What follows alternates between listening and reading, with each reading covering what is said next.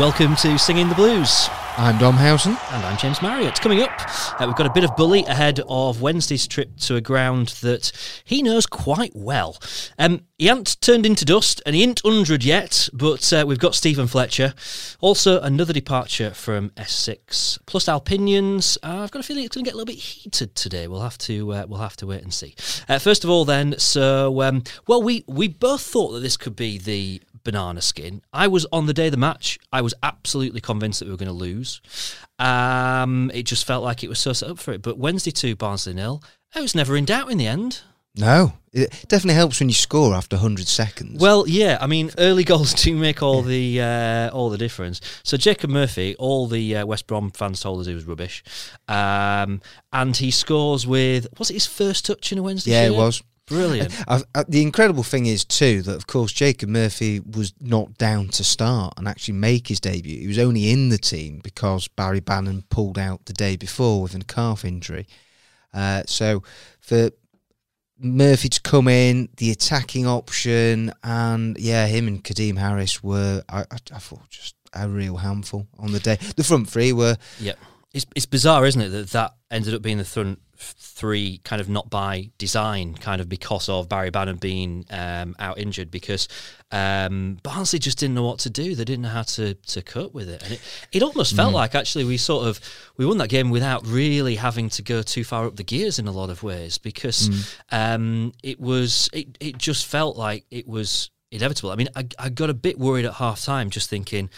It should be 2 or 3 by now. We've wasted chances. We've had chances. We should have taken more. You know, Adam Reach probably should have scored. There was it Harris who probably should have scored as well. A couple of very similar chances, actually quite similar to the one that we did score, and another couple of chances kind of throughout that first half as well. And you just think, well, Barnsley are going to come out, you know, 100 miles an hour second half, and if they kind of, you know, get into their flow, it could end up being one of those frustrating games. But didn't really happen. I don't think Barnsley were terrible, but we didn't really have to try too hard to get 3 points. Barnsley were naive and played into Wednesday's hands. It's almost as if they hadn't watched Wednesday, any of the video from how Wednesday had tactically set up against Reading the week before. It was incredible, really, that Barnsley pretty much came with the game plan of, this is how we play, we're going to play out from the back, no matter what. And the amount of times that they played themselves into trouble was untrue. But also, by the same token, very important to mention that for the second week running, the high-intensity pressing and the energy that Wednesday is showing. There was one great moment in the first half where Stephen Fletcher, who, as we keep on saying, just looks in the best shape, certainly that he's ever been in at Sheffield Wednesday. Without a doubt. Absolute workhorse up there. But he pressed that Barnsley defence high, went from... in the central position to out wide, and then quickly joined by his mates. You've got then Kieran Lee snapping at the heels. Eventually, Wednesday won a free kick, which actually came to nothing, but it was the intent, and that's what I like to see from that. But, yeah, very important to mention there were 2 key moments in that game. The fact is that Barnsley dominated the ball, did nothing with it, whereas Wednesday were clinical with the 2 chances in the goals that they scored. Could have scored more late on when Massimo Luongo's come on, Sam Hutchinson, Jordan Rhodes.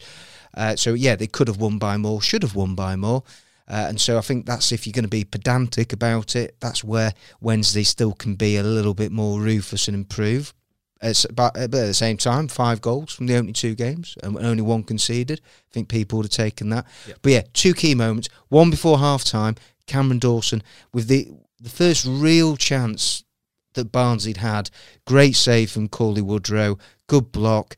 That should not be underestimated, that he'd had nothing to do in that first half, absolutely zero. Concentration levels were great. And the spotlight was on Cameron Dawson too, knowing that he's not realistically going to get too many opportunities unless Kevin Westwood is injured or suspended. And he didn't keep loads of clean sheets, as we all know, last season. So for him to come in, that's going to do, I think, a power of good for his confidence. Yep. And then the second moment, midway through the second half, Wednesday 2-0 up, but Julian Börner, clearance off the line for Mamadou Thiam, that also I think people have to remember was a pivotal moment, as if Barnsley score then, maybe Wednesday get a bit edgy, sets up a grandstand finish. But yeah, in the end, Wednesday comfortably saw it out after that and could have scored more. Both those moments are actually things on my list to talk about. The Cameron, the Cameron Dawson save was, I think it was like, it was a Kieran Westwood-esque save, because I don't think he knew a lot about it, but he made himself big and he was in the right place at the right time, which some of Westwood's best saves just come from that kind of intuition that he has about just putting himself in the right place, making himself big, and he just stops the ball.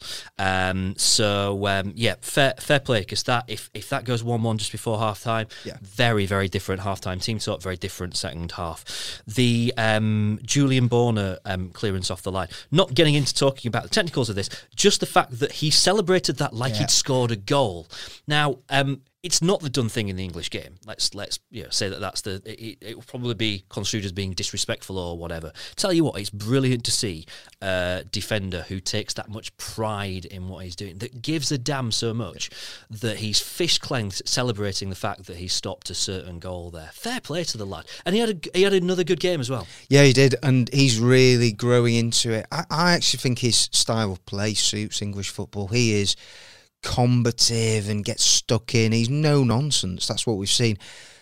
There's going to be tougher examinations to come. We all know that Reading and Barnsley are not two of the big powerhouses of the Championship with respect to them both, and so will his lack of pace get exposed by better teams? We'll have to find out, but I've liked what I've seen of Julian Börner, and I also think he's a great character. That's what it is. It's the personality. And like you were saying, I'd written about that celebration. You don't see it very often from defenders, but I really enjoyed that. That, you know, when that sort of picture circulated on social media, I think the day after Barnsley, and you're thinking, that's the will to win, and that's the hunger and the drive to keep the ball out of the net and to be successful. And you need that if you're going to do well.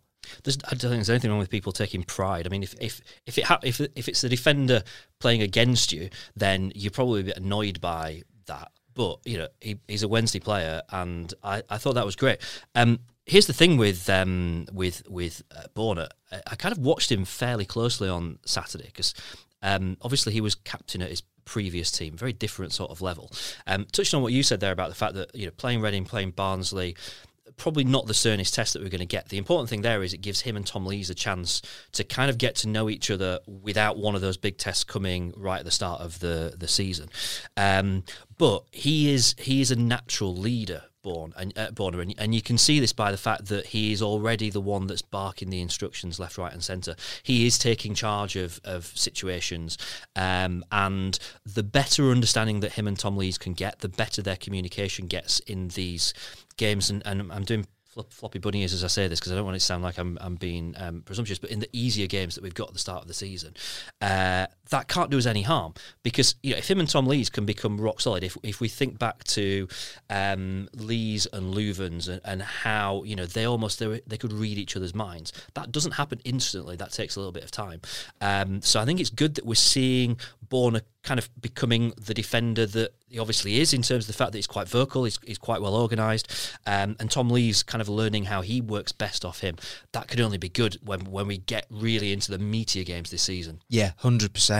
And with Börner, he is different to some of the other foreign players that Wednesday have had in previous years, in Vincent Sasso and Federico Venancio at centre-half, in the we've already seen in the pre-season matches and in the first two games of the season that, he's not afraid to be vocal and bark out orders. And I think you still have to be patient with him. He will make mistakes. Everybody does. And the fact is that his English will improve. Again, the longer he's in this country, it's still a bit of a work in progress. I spoke to Tom Lees earlier this week, and Tom Lees was saying that, you know, he's enjoying the partnership, and he thinks that Julian Börner is, at the moment he's actually speaking sometimes in German to him, but Tom Lees would rather that he's just talking, even if he doesn't understand him, as it just shows that he's a presence out there. And that he cares and he's trying to do the job to the best of his ability. And you can't can't really fault him. I think that, you know, so far he's made very few mistakes against Reading and Barnsley, and it does look very positive. Yeah. It does, and really promising. I think, you know, we've wanted a central, a kind of a back two pairing that can work really well together. We've not had it for the last couple of seasons, and we've been crying out for it. So fingers crossed, all the signs there are good. Do you think Wednesday should have had a penalty? I've watched that, you know, even today I was having a look back at the footage. It's impossible to tell. Well, it's not impossible to tell because it was a penalty. Was it a penalty? I think it was a penalty. I honestly don't know. I still look at it now. I can't clearly see whether he's definitely handled outside of the box. All I know is this: he took a huge risk and he got away with, he might have got away with it. But from where I am, up high in the south stand, I'm thinking at the time, oh, you know, maybe that was handball. I'm not sure on the handball. Oh, sorry, the penalty. Sorry, I'm getting confused here. I was thinking the handball. No, it was 100% penalty. Sorry, God, sorry. You making me doubt myself. No, sorry. I thought you were talking about the handball. The handball. I'm not. I was still. I missed that. I was still down, finishing off my beer at half time. I've watched it back, and it's non-conclusive. And this is like it would have been Wednesday won the game anyway, but it would be one of those. It kind of ruined the match, I think, if Barnsley get the goalkeeper sent off, go down to 10 men. Yeah. It's kind of game over at that point. Similar to Cameron Dawson against Norwich last season. It's like if he gets sent off in the first 5 minutes or whatever it was, it's kind of like, well, the game's just pretty much done. And decisions like that, I think, just ruin football matches. So I think it's fair play if they weren't absolutely certain that it was, because I guess it was inconclusive. I thought from the footage, and that's what I thought you were referring to then. No. But no, in the penalty that could have been two. It was arguably handball, and then he's completely barged Jacob Murphy over. Oh yeah, no, that was a stonewall penalty. Yeah, absolutely was. All right, let's talk about the new boys. We've touched on Jacob Murphy a little bit. I kind of want to dwell on. I know we've talked about it a bit. Just dwell on kind of Wednesday playing with width and playing with pace and running at teams. We've not seen this for years, and it's brilliant. And seeing it on both wings, seeing two players that can do it, and they seem to have a good understanding between them, because there's a bit of interchanging going on. You'd got like that whole front three just seemed to. It just worked. It was so good to watch. It's not always going to be like that. No, but on that day, it really did click. And for Jacob Murphy, it really does help when you score inside the opening 2 minutes on debut. It couldn't, so that lifts him straight away.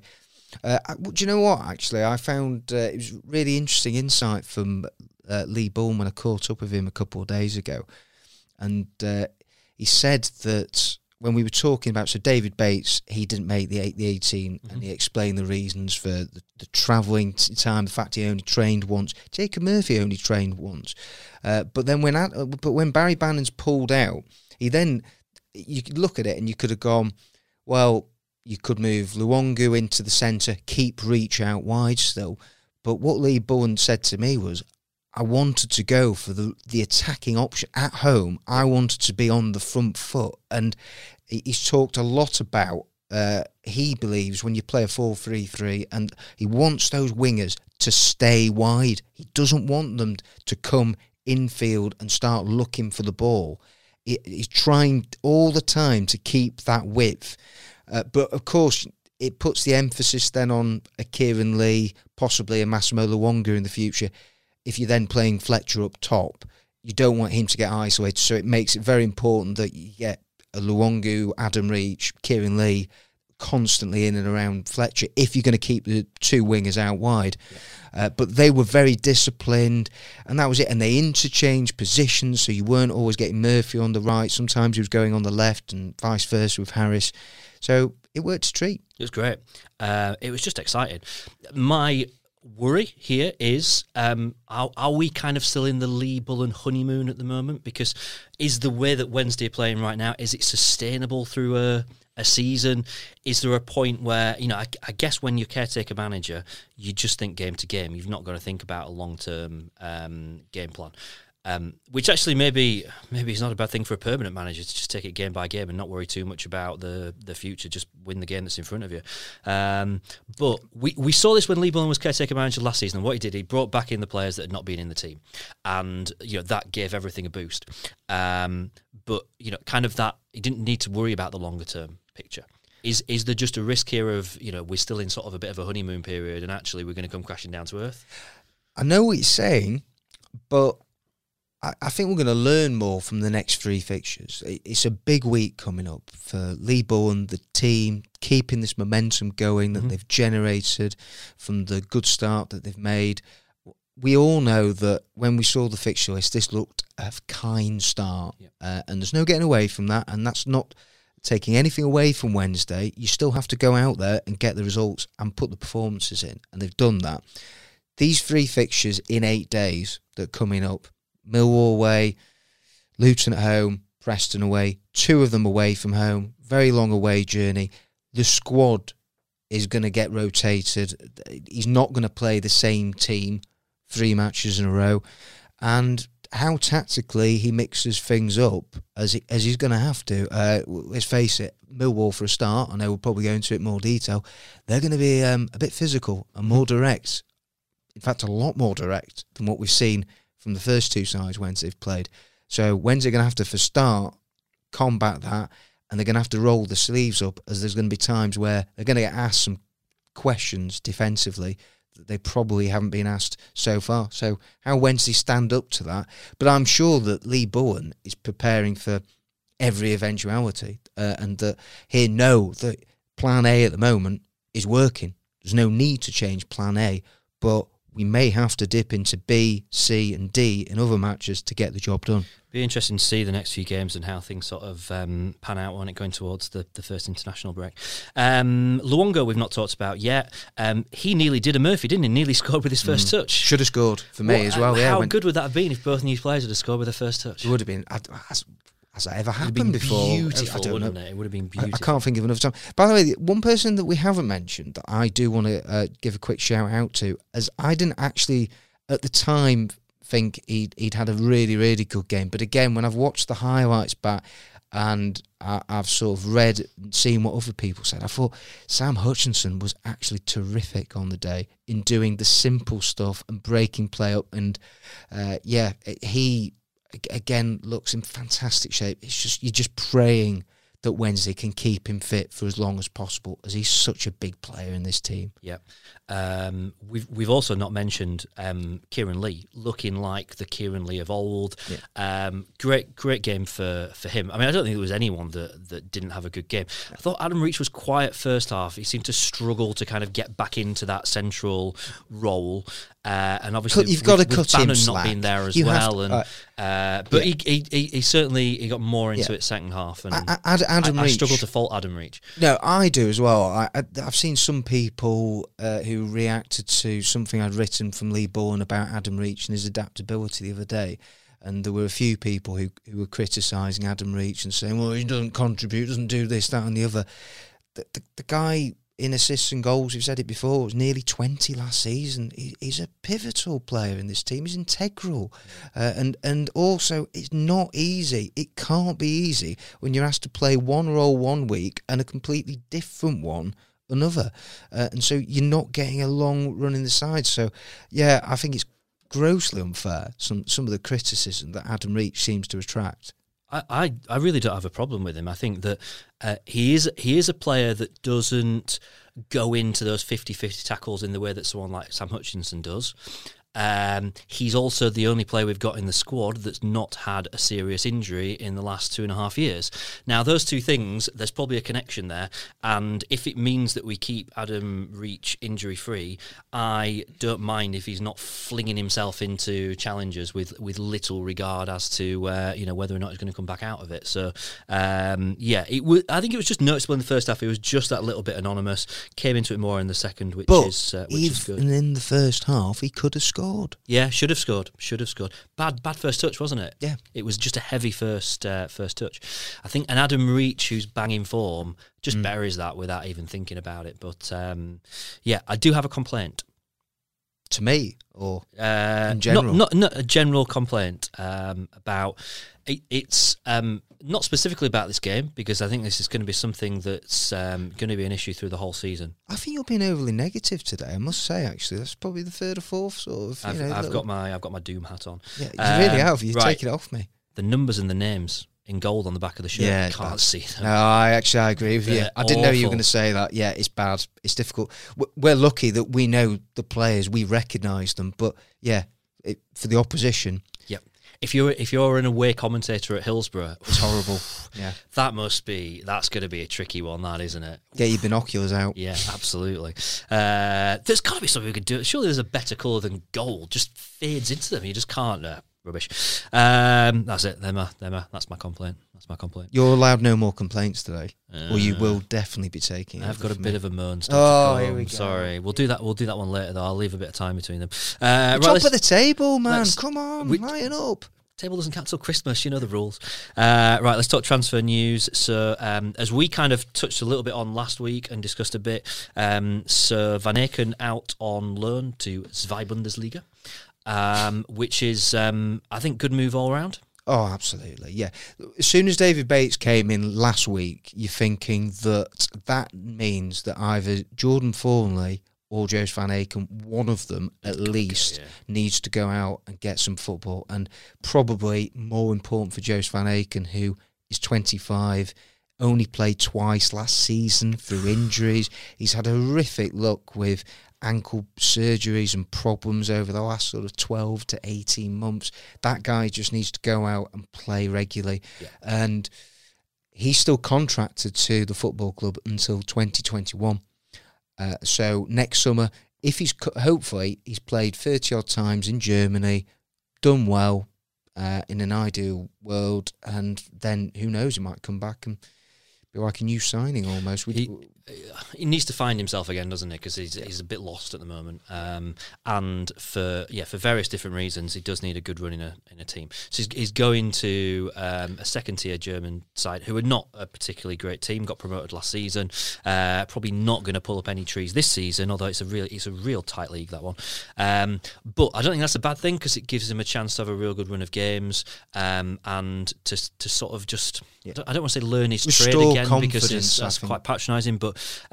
Just kind of get back to doing what he does, and then we either get a player coming back to us who's got his mojo back, or it's not going to do any harm in terms of market value, is it? If we do decide that we want to kind of shift him on permanently, it might just be that he's just better suited to the continental style of football than it could well be that one. Who knows? Yeah, we'll find out. The only other thing I would want to say on the defensive side is that. I know that there are a few clubs who have been sniffing sort of around Jordan Fornley in terms of bringing him on loan.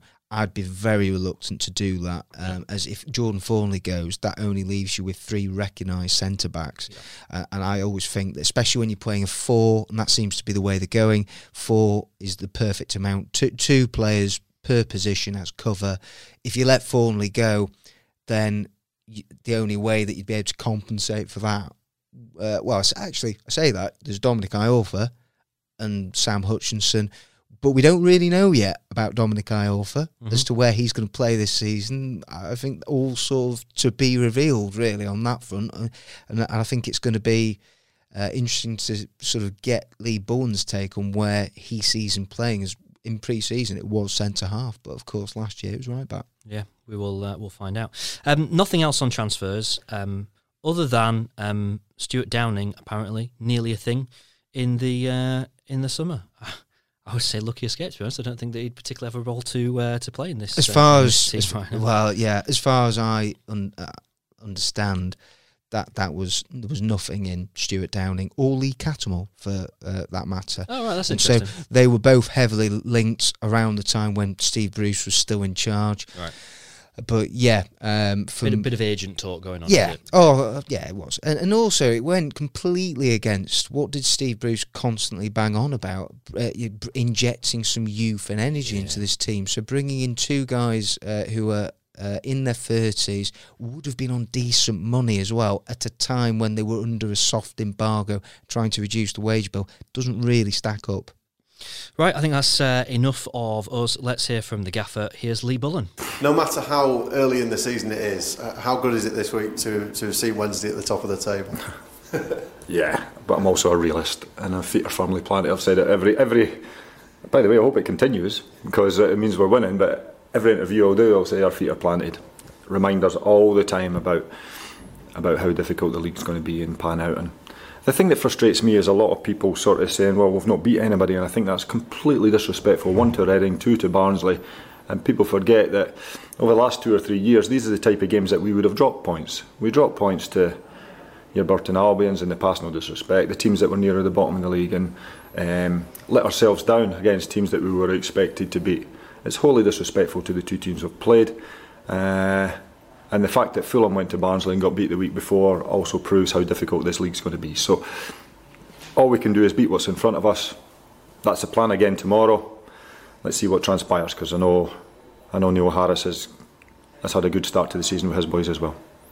Yeah, you talked last weekend about out Barnsleying Barnsley. Mm-hmm. What are you expecting from Millwall? Are you going to try and out Millwall? I think we'll have a plan in place what to do to handle Millwall. I think it's important we pick the right starting 11 to deal with what Millwall. I mean, again, we've analysed Millwall and what we feel their strengths are and the areas that we can maybe get benefit from, and we'll try and pick a team accordingly that'll be able, 1, to combat what they're going to throw at us, and 2, maybe exploit little areas that we feel we can. So it doesn't necessarily mean that the team that start. I like to try and keep a continuity within a team, but ultimately you've got to play what's in front of you. So if it means there's 1 or 2 changes and trying to handle what we could expect from Millwall, then we'll make them. And what we feel as a staff is the best 11/18, because the bench is going to be important as well, depending on how the game's going and what we need to do and how to potentially see a game out or chase a game. And we know it's going to be a very physical encounter. We know Millwall have big physical boys.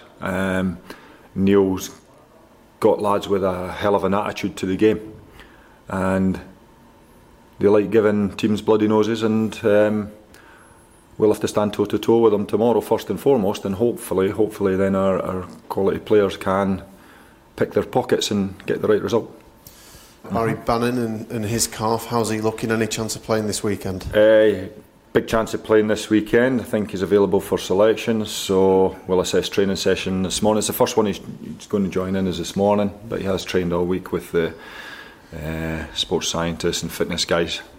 So we'll make a late decision on that one, whether or not he starts or is in the squad. I imagine the return of Kieran Westwood and Dominic Iorfa will give you a welcome selection headache for the weekend. Yeah, nice headache that is. Even more pressure to try and pick a, never mind an 11 and 18, but it's a nice headache to have, shall we say. So they certainly come back into reckoning for a tough game down at Millwall. I imagine that Dom in particular is itching to get back after missing obviously the last game of last season and then the first couple of this season.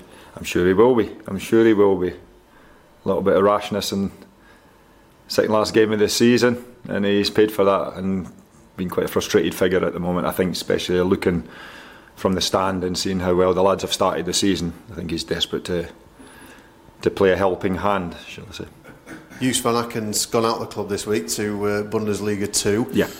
Good deal for all parties, really? I think the lad needed to play. I think ultimately we've brought David Bates in, we've got Julian Börner there, we've still got Jordan Thornley here, we've got Dominic who can play centre-back, and obviously we've got the skipper, Tom. So I think it was the right thing for the club, the right thing for the player, and I'm sure he'll go over there, get games under his belts and get himself back to the levels that we know he can get to. In terms of the squad as a whole, is there anybody else likely to be going out either on loan or permanently? I think potentially there might be 1 or 2 possibly younger players. I think League 1 and League 2 are still able to take loans, and obviously after 3-4 games they can pick up injuries and suspensions, and there might be something like that, but as it stands at the moment there's nothing definite, so we'll just work with the squad we've got at the moment. I mean, the two pacey wingers I think everybody knew about.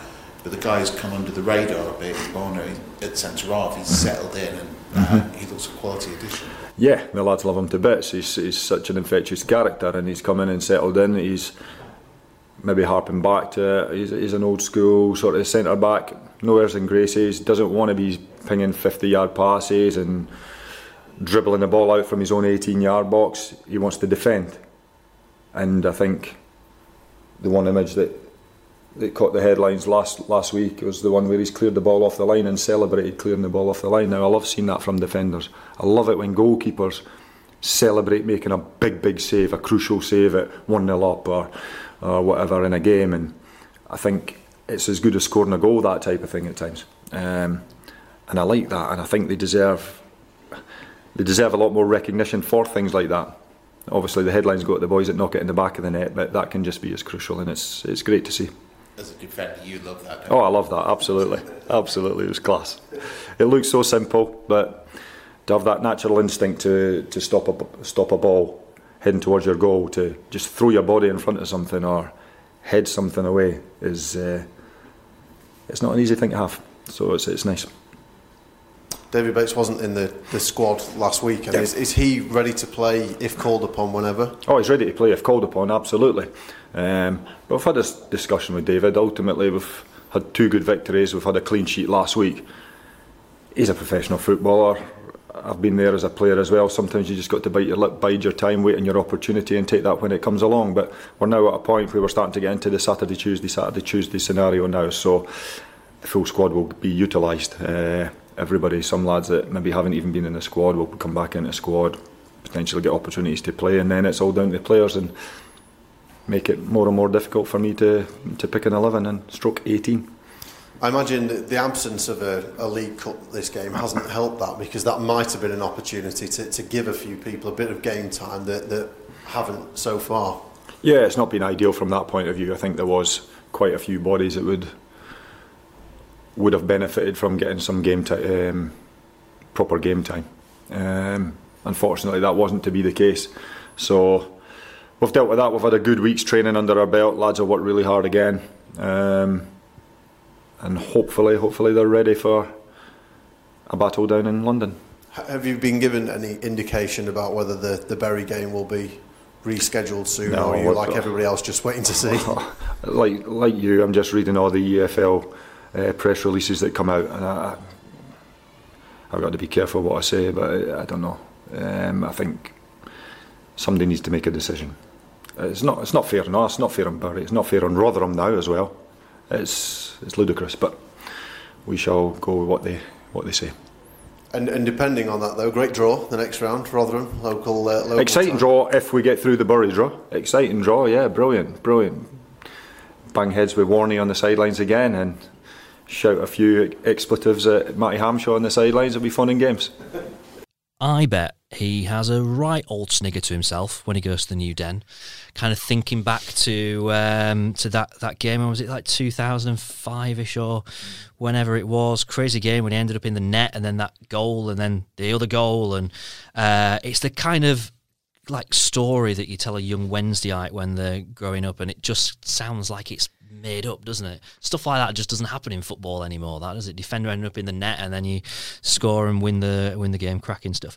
So of course Lee Bullen is very much still in the hot seat. Obviously no real movement in terms of manager this week. I've seen a lot of debate still though on social media about Lee Bullen and whether or not he's kind of cut out to do this. I guess this kind of goes back to what we were talking about earlier, wasn't it? About it's sort of still a little bit sort of honeymoon at the moment, and these next three games will really give us an idea as to whether Lee Bullen is really cut out for this and how you do things in the Championship. We'll talk about the individual games in a bit, but you as you talked about, three really tough games, very different kind of games.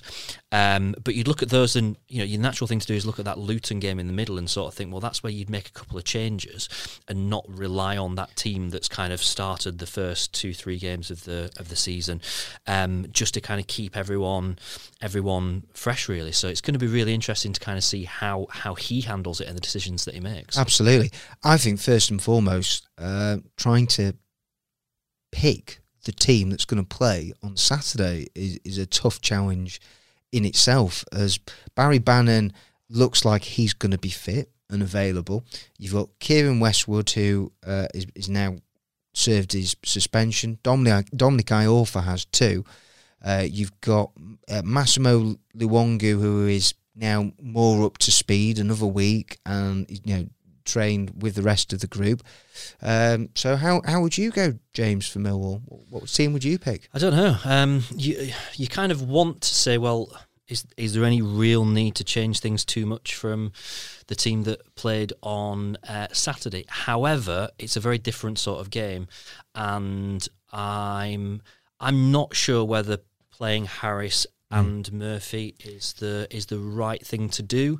I think we need to be a bit more robust in the middle, and so I can see Bannan coming back in. Luongo, I think he's going to play in one of those two games, whether it's Millwall, whether it's Luton. I think he'll get his first start in one of the two. You would think that probably Sam Hutchinson will sit one of those two out. But then again, I don't know. I don't know. Yeah, I think the conservative approach would be to move Adam Reach back out wide again and bring Barry Bannan in, as you say, to partner Sam Hutchinson and Kieran Lee. Now, will Kieran Lee be able to play on Saturday and then against Luton? As you flag up there, you've got Luongo. I think Luongo will then be the one to come in for either Kieran Lee or Sam Hutchinson for Luton. He's a great option to have. And you've, of course, got Jerry Pelipessi. So they're not exactly short of numbers in midfield. But it's going to be incredibly harsh on Jacob Murphy, who had an excellent debut last week, but I do get the feeling that he might be the one to miss out at the Den. Yeah, it's it wouldn't surprise me either, but it's such a squad game now, and we've got such a kind of, as you always do this stage of the season, you've got a gluttony of fixtures coming up. You've just got to get it right. If Lee Bullen is genuinely just thinking game to game, though, then you're going to put out your strongest team on Saturday. You're not going to be thinking too much about Tuesday. You think we'll worry about that once you get Millwall out of the way. What do you do at right back? Keep Moses Odubajo in, or do you bring Dominic Iorfa in for his first appearance? We've conceded one goal in two games. It's really harsh to drop someone. Iorfa's not played. I can see Iorfa on the bench. I'm still not sold on Odubajo. I really want to like him, and I think he was. He had some really good moments against Barnsley. He's one of those players that just worries me a little bit. But to be honest, so was Iorfa. I think that Iorfa got that tendency sometimes to go missing a little bit. So I don't know. It's a tough call. That what would you do? I don't think I'd change that back four. I hear what you're saying, and you really, at this early stage of the season, especially when things are going well, and I get the impression that Lee Bullen is a man who is reluctant or doesn't like to make lots of changes at once. He tries to, again, go with a team who have got a winning formula and are doing well.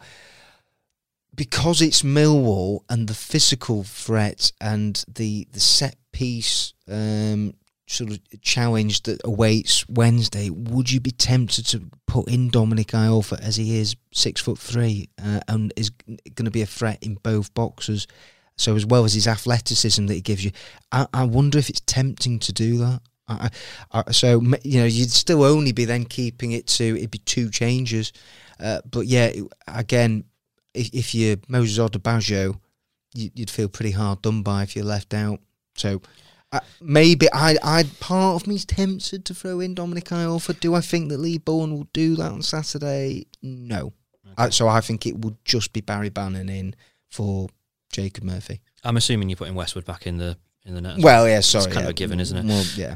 The other side to that, of course, is the fact that, we say you don't change the back line, and we haven't done, but we did change goalkeeper because we had to, and we still kept a clean sheet. And sometimes changing goalkeeper is the thing that can really disturb a defence, because, I guess we're at the stage of the season where no one's quite settled into a rhythm yet, but they're very different in the way that they approach controlling their back four. So the fact that we still kept a clean sheet on Saturday would mean maybe you can change a player in that back four and it not disrupt things too much. I'm not a huge fan of it, and I think we've been there this time about 12 months ago when it comes to swapping and changing a back four, and that didn't go very well. So Millwall, they beat Preston at home first game of the season, then they drew at West Brom last Saturday, then they went back and beat West Brom in the cup on Tuesday. Decent start for them. Never an easy place to go as well. And I think last couple of visits we've not done ever so well. 0-0 draw last season. The game before, the one that everyone will kind of remember, the one with no recognised striker. Joey Pelopessi scores a great goal, but it was just a bit of a disastrous game.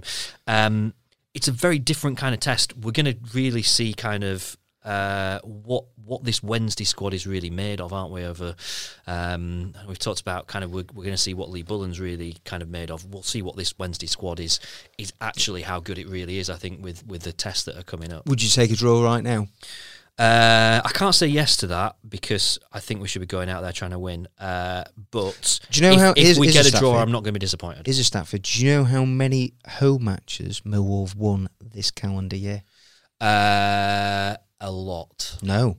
Oh, 6. I like this. This is the second week in a row where I've just thrown a little stat here. 2.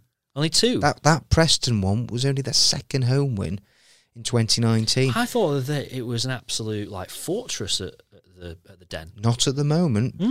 But, yeah, I was talking to a Millwall contact yesterday, and yeah, he was telling me that he expects there to be a big crowd on Saturday. Should be a good atmosphere. And of course, actually, it's the first time that these two have played each other on a Saturday. Certainly in my time of covering Sheffield Wednesday, it's always been on a Tuesday night at the Den. So I'm sort of just relieved it's on a Saturday for once. Yep, and obviously all the London Owls are really excited about it being a Saturday game because it is that long since I just can't remember the last time it was on. I think it was Saturday. 7 years ago, but by and large they've been in and around like the same division, so it's still a long time. That's quite a few visits. I remember there being a midweek game against Millwall a few years back, and we actually had to have a special shirt made for it because both our home and away kits clashed with Millwall's. So I think we were playing in like an all-white kit.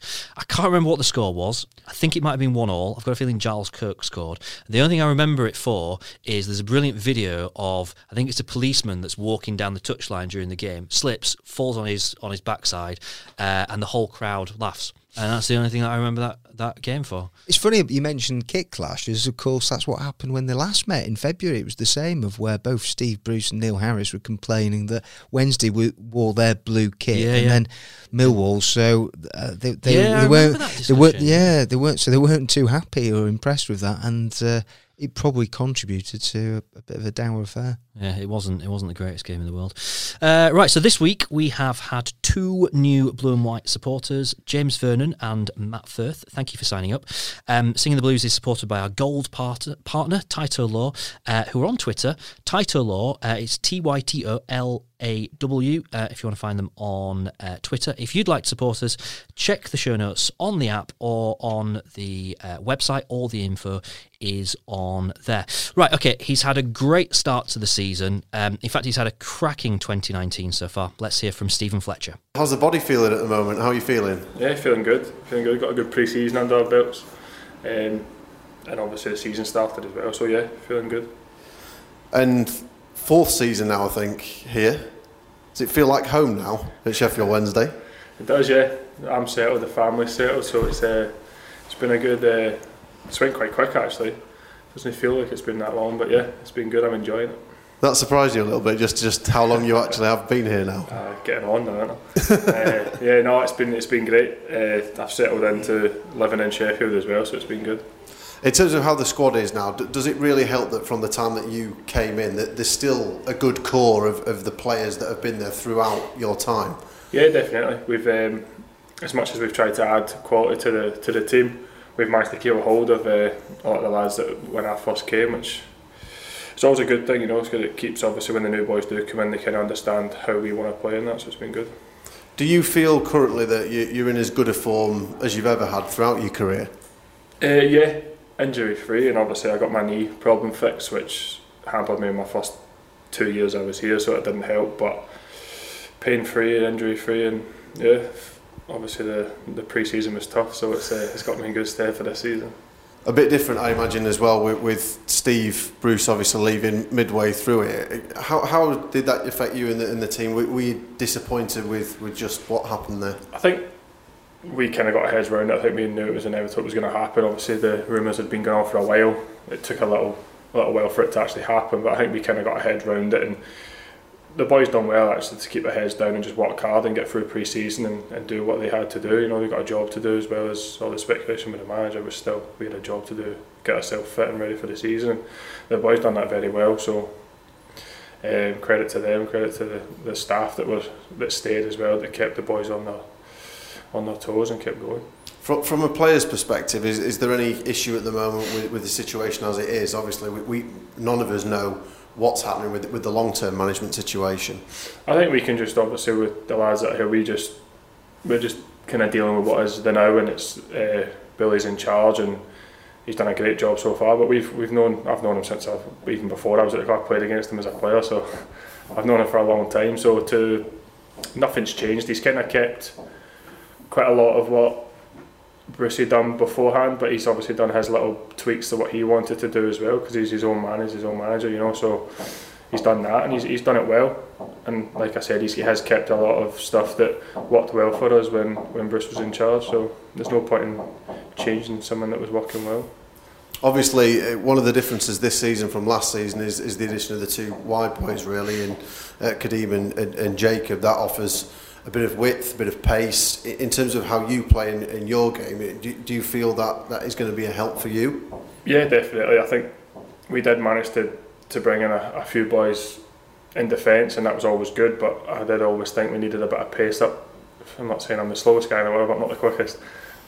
So to have a bit of pace round about me was always nice. Me or the other lads who play up front as well. You know, it's nice to know that if you do go up for a header, you don't have to chase your own flick on. Someone else will chase it for you, so it's a good thing.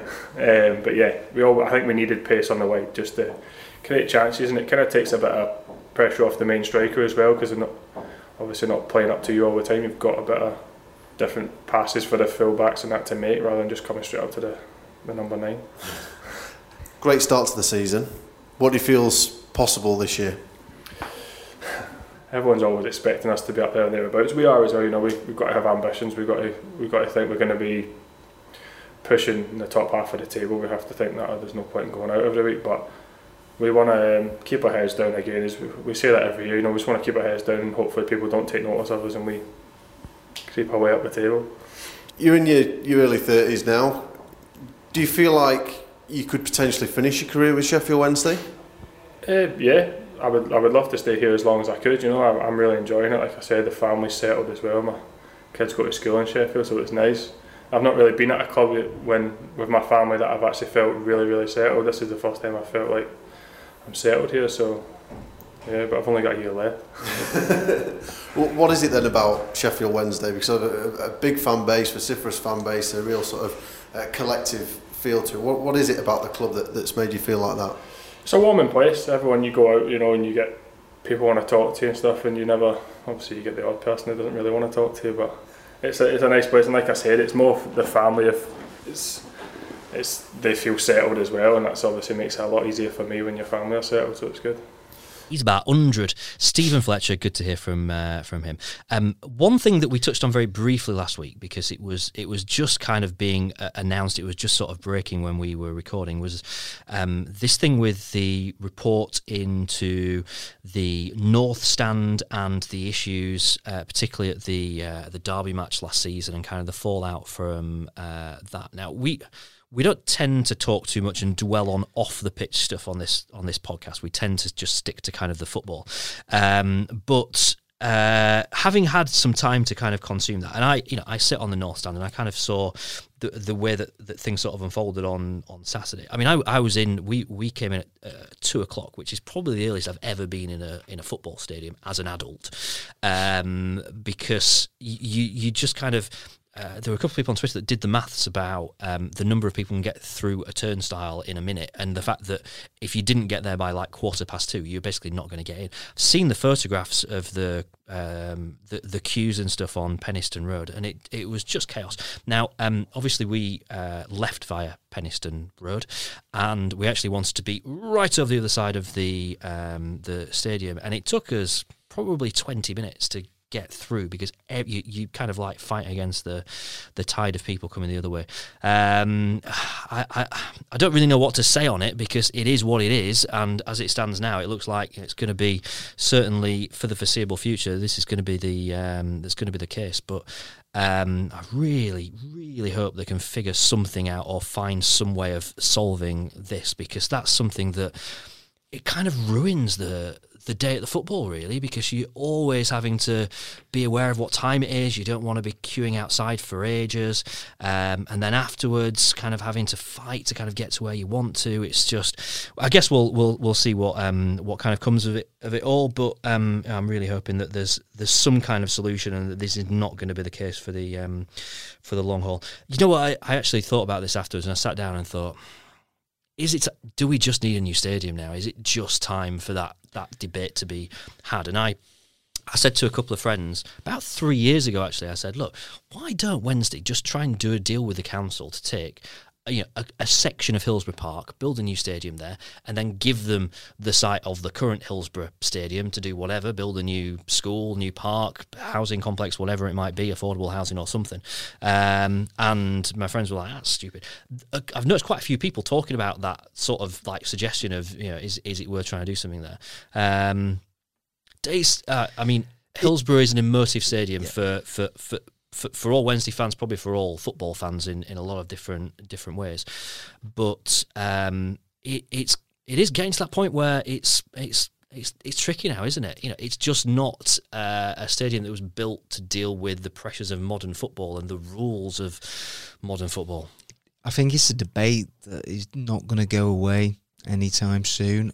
But as you were saying there, it's a very emotive subject, and it really divides the fan base, and there's so much history, at that football ground that whenever I talk to Wednesday fans about, do you still want to be there in another 100 years, or do you want to move stadiums?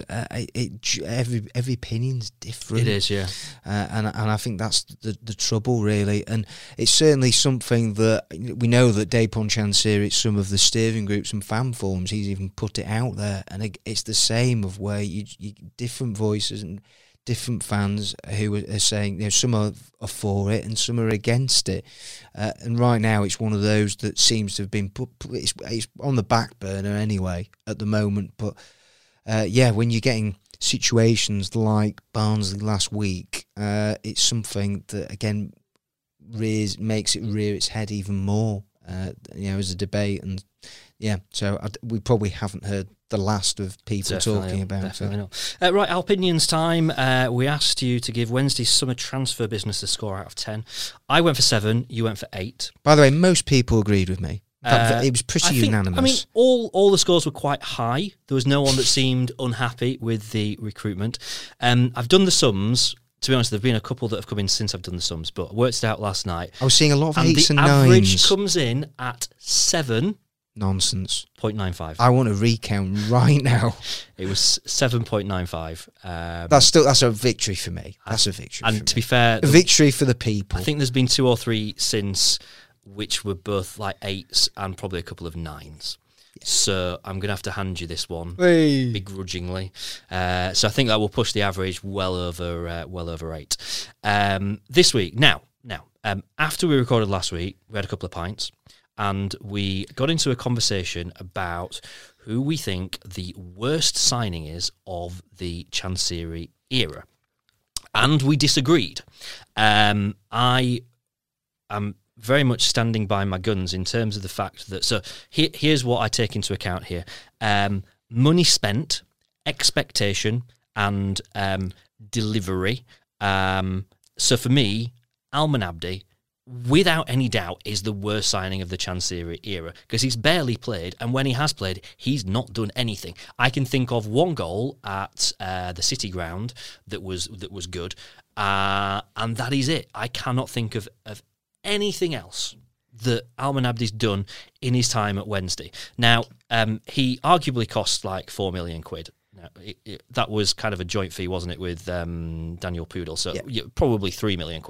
But £3 million, the return on that's just been terrible, awful. No one would disagree with you on that. I do need a little bit of help. As actually, can you remind me who I said? It was only 2 pints. No, I know it was, but we did put a few names out there. Well, we've got Herbie Emanuelson would be one. Darryl Latchman would be one. But you said you think it's Jordan Rhodes. For similar reasons as to you, though, but I will put the disclaimer in there of course, that could change, hopefully, this season. But you would have to say that the record signing at 8 million, and he has not scored double figures and has played over 50 matches. Admittedly, yes, there are quite a few substitute appearances in there, but I refuse to accept the people who say that he's never been given a long run in the team, or or they don't play to his strengths and all those arguments. When Carlos signed him, of course, Carlos, when we say signed him, it was a decision made by Wednesday at the time. I wouldn't just entirely say that it was Carlos's decision, but when Wednesday bought him, he then played 12 games in a row and scored, I think, 3 goals, and 2 of them were in one game against Norwich. And so he wasn't even starting for those playoff matches.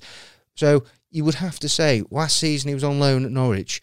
And did he bang the goals in there? No, he didn't. Was he a regular in their side last season? No, he wasn't. He's come back to Wednesday. Has he started the season? No, he hasn't. So it's a pretty powerful argument right now to say that Jordan Rhodes would be up there, as would Jos van Aken, again for similar reasons that we're putting on the table. He didn't come with expectation, did he, van Aken? So I think it's unfair to put him in the same. Yeah, no, but you're talking for money that's been paid in the Dapon Chansiri era, and the expectation that comes with it. You know, we were.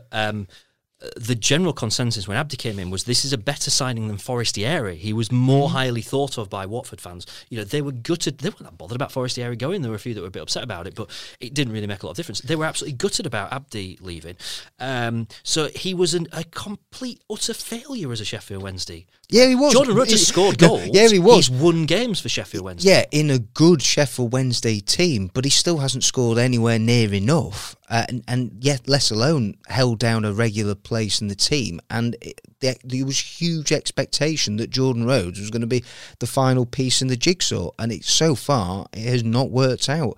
And I would love nothing more than for Jordan Rhodes to make me eat some humble pie and prove me wrong. But as of yet, we're now 2.5 years on, Jordan Rhodes has not justified the amount that Wednesday have spent on him. Maybe we should just agree on Darryl Lackman. Maybe he's the worst. So that's where we're at with this debate. And this went on for about an hour last Friday. So you're saying Jordan Rhodes, I'm saying Almen Abdi. Could be someone completely different. We want to throw it open to... a couple of other names that, again, I'm sure some Wednesday fans will mention too. Sergio Bouche. Yeah. And Philippe Melo.